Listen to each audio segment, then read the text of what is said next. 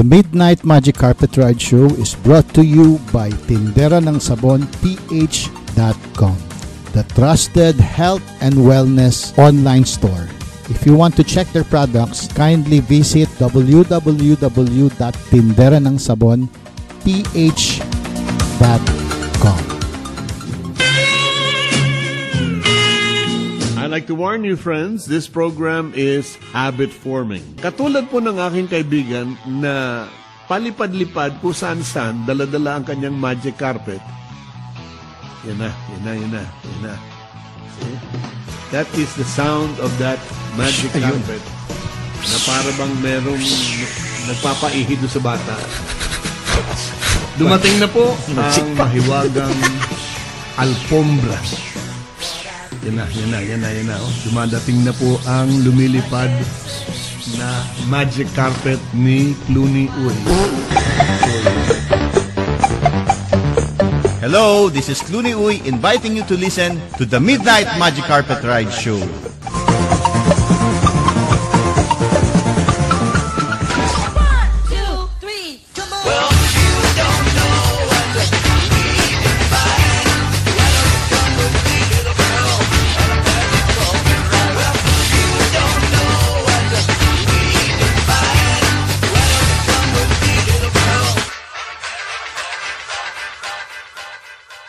Welcome now to the episode 2 of How Do People Buy. Kung hindi nyo pa po napapakinggan ang episode 1, mas maganda po kung i-click nyo po muna ang episode 1 ng How Do People Buy para magkaroon po tayo ng konting background kung bakit po tayo napunta sa episode 2.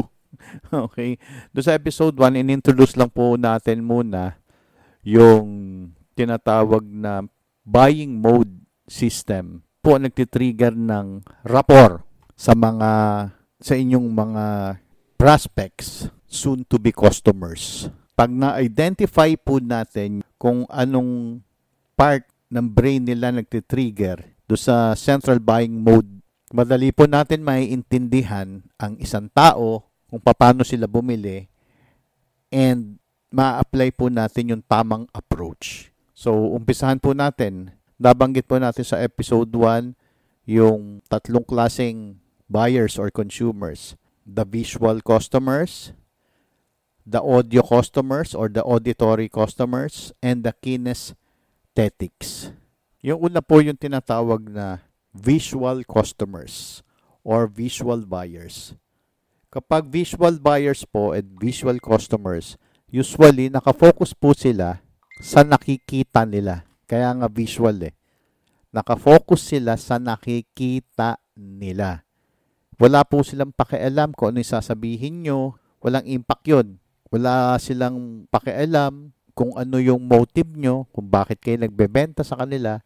Basta magbe-base sa nakikita niya. Kaya nga visual. Pag gusto niya ang nakikita niya, hindi mo na kailangan magsalita. Magtatanong na lang siya kung anong gusto niyang tanungin. Usually, the visual customers or the visual buyers, sila po yung mahilig magbasa ng catalog. Sila po yung mahilig magbasa ng instructions, tumitingin ng mga pictures. Sila po yung, basta pabayaan mo lang, titingnan nila yung product, uusisain nila, and you don't need to speak. Minsan po, kapag nagsalita pa po tayo ng hindi naman dapat, no? Mas nate-turn off sila. So pag pinabayaan lang po natin, pabayaan lang po natin tumingin yung mga visual customers and they will ask you, sagutin lang po yung mga questions na tatanungin nila. Wala na pong iba. Huwag kayo magsasalita hanggat hindi po kayo tinatanong. Pwede po yung mga pahapyaw-hapyaw lang. Kunwari, tinitingnan niya yung produkto nyo, yung catalog nyo. Pwedeng hapyaw lang na, Sir, ma'am, pag meron po kayong gusto itanong, feel free to ask. Ganun lang. Karamihan, nata-turn off po ang mga visual customer kapag over dakdak minsan ang ang sales rep. Ayaw nila po ng ganun. Okay? So, ang mga visual customers, napapagkamalan po silang suplado, no? Plado or suplada. Kasi kung ano yung gusto nila nakikita, yun lang. Pwedeng gusto rin nakikita yung physical appearance nung nagbebenta, napaka-importante rin sa kanila yon. Ayaw nila ng, siyempre, sino ba naman yung gustong makipag-usap, eh dugyot yung itsura, yung mga ganon. And, pag nagustuhan po nila yung nakikita nila, magte-trigger po yung central buying mode system and they will decide to buy from you. 25% of our customers are visuals. Ayan na, 25% of our customers are visuals. Kaya next time, pag meron po kayong appointment or kausap, identify po muna, ano ba to? Visual ba to? Nako. Pag visual to, medyo tahimik lang ako. More on, ipakita ko lang kung anong gusto niyang makita. Ayan. Tatanungin lang niya kung ano gusto niya itanong. Hindi po suplado, hindi po suplada ang mga visuals. Ganun lang po talaga gumana ang kanilang brain system. At sila po yung mga metikuloso, no? Sila po yung nakikita nila yung mga yung mga gasgas, yan, yung mga ganyan, mga dumi, mga alikabok, nakikita nila yan.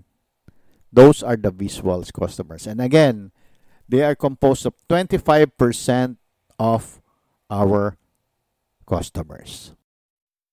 Yung mga ahente ko po dati, nagkaroon po sila ng customer na masyadong metikuloso. Babae, metikulosa pala. Bumili po ng isang set na cookwares.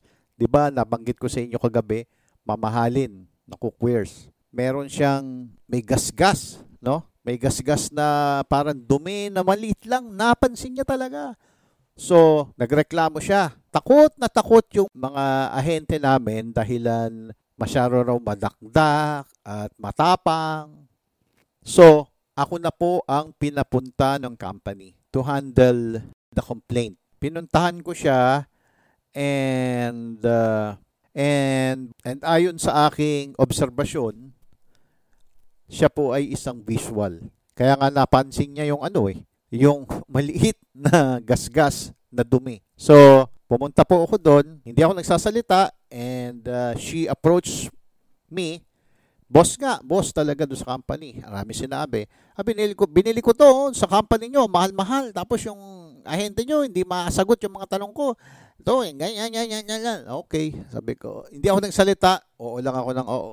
Okay po. Yes po. Yes po. Yes po, ma'am. Naintindihan ko po kayo. Kukunin ko po yung items. Sabi niya, ang gusto niya kasi, palitan ng bago.